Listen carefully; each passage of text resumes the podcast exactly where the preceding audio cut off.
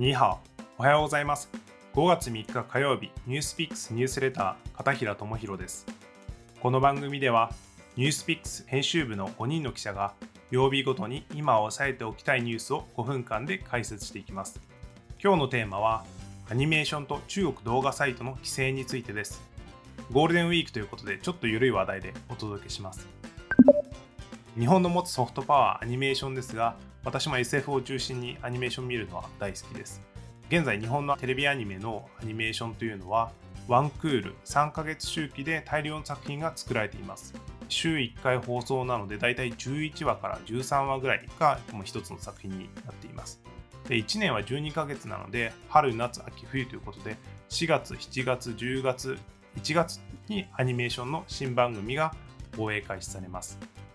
この春の作品で人気を集めている作品はスパイファミリーやパリピ孔明サマータイム連打、かぐや様極楽スタイ第3期などです。特にジャンププラスに連載中でアニメ化されたスパイファミリーは海外アニメファンの人気をすごい集めてます。ランキングサイトで高評価を受けるなどかなり話題になってます。そういったいろいろ素晴らしい作品はあるんですけれども今日お話しする作品はパリピ孔明という作品です。タイトルだけ聞いても何のこっちゃという感じがするかと思います。パリピっていうのはパーティーピーポーの略語でパーティー好きな人々要するにお酒を飲んで騒いでるちょっとチャラい人たちを指す言葉です孔明というのは三国志演義の中に登場する中国の天才軍師諸葛亮孔明のことですざっくり作品を紹介すると中国で病死した孔明が現代の日本の渋谷に転生し生まれ変わってそこでシンガーソングライターを目指す月見栄子という日本の女性に出会って彼女の夢を叶えるために軍師、マネージャーとして活躍するという話です。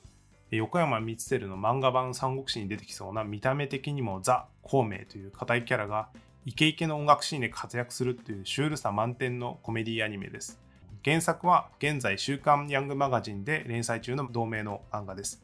私もシュールな笑いが好きなので結構好きなアニメです。オープニング曲も1990年代のこうバブルっぽいイケイケのノリの良い曲調で YouTube では公開から2週間で512万回再生に達しています。さて気になるのはこうした作品は中国で受け入れられるのかどうかです。すいません。ようやく中国が出てきました。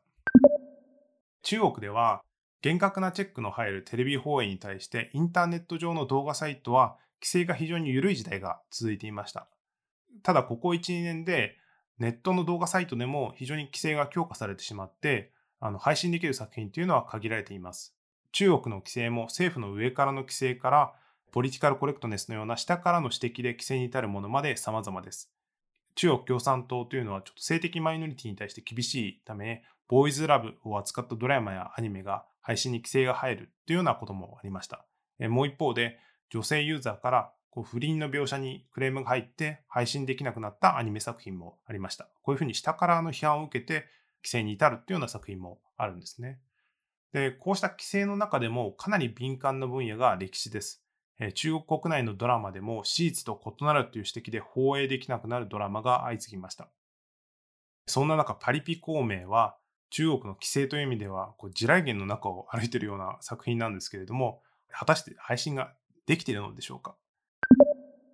中国の動画サイトビリビリでは日本でも話題になったオープニング曲が557万回再生とかなり人気です。ビリビリ動画っていうのは日本のニコニコ動画のように画面上にこうコメントが書き込めるんですけれども画面が見えないほど弾幕が被せられていてかなり愛されてるなっていうのは感じが見受けられますね。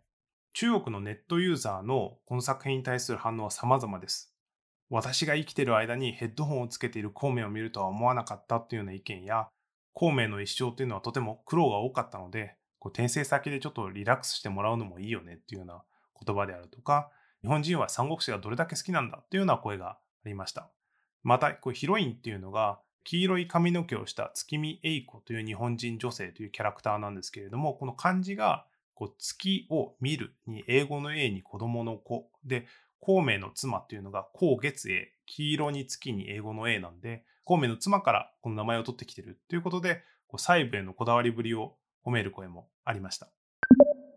一方でこうユーザーから厳しいチェックも入っています。劇中で出ていた車のナンバーが47291だったので、これが死なにくいということで、反中国のメッセージに読めてしまうという、これちょっと邪推なんじゃないかっていうものから、中国国内の義語職の義の領土が朝鮮半島全域に広がっている描写があったので、これ反韓国なんじゃないかという話題までいろんな指摘がされていました。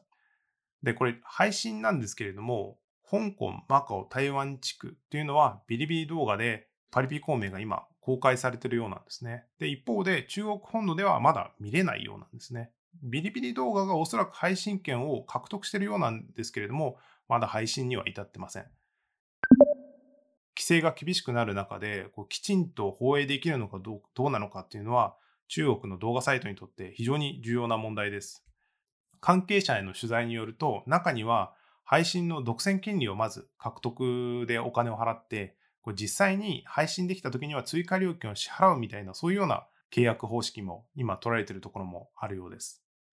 で規制に対応するために中国版だけストーリーを一部改変して配信されるケースもあれば、あの全部日本で放送されて、当局チェックも終わって、ちょっと危ないところをカットした上で、ようやく配信されるというような場合もあるようです。実際、日本のテレビでの放映から遅れてしまうと、違法サイトの閲覧が増えてしまうというちょっと難しさもあって、まあ、実際パリピ孔明というのもいくつかの違法サイトでアップされているのを確認しました。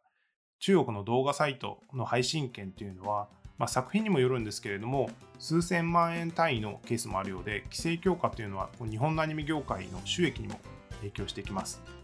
果たしてパリピ孔明は中国で放映されるのでしょうか？日本のアニメ業界中国の規制いろんな面から興味深いテーマです。ニュースピックスニュースレター片平智弘でした。それでは良いゴールデンウィークをお過ごしください。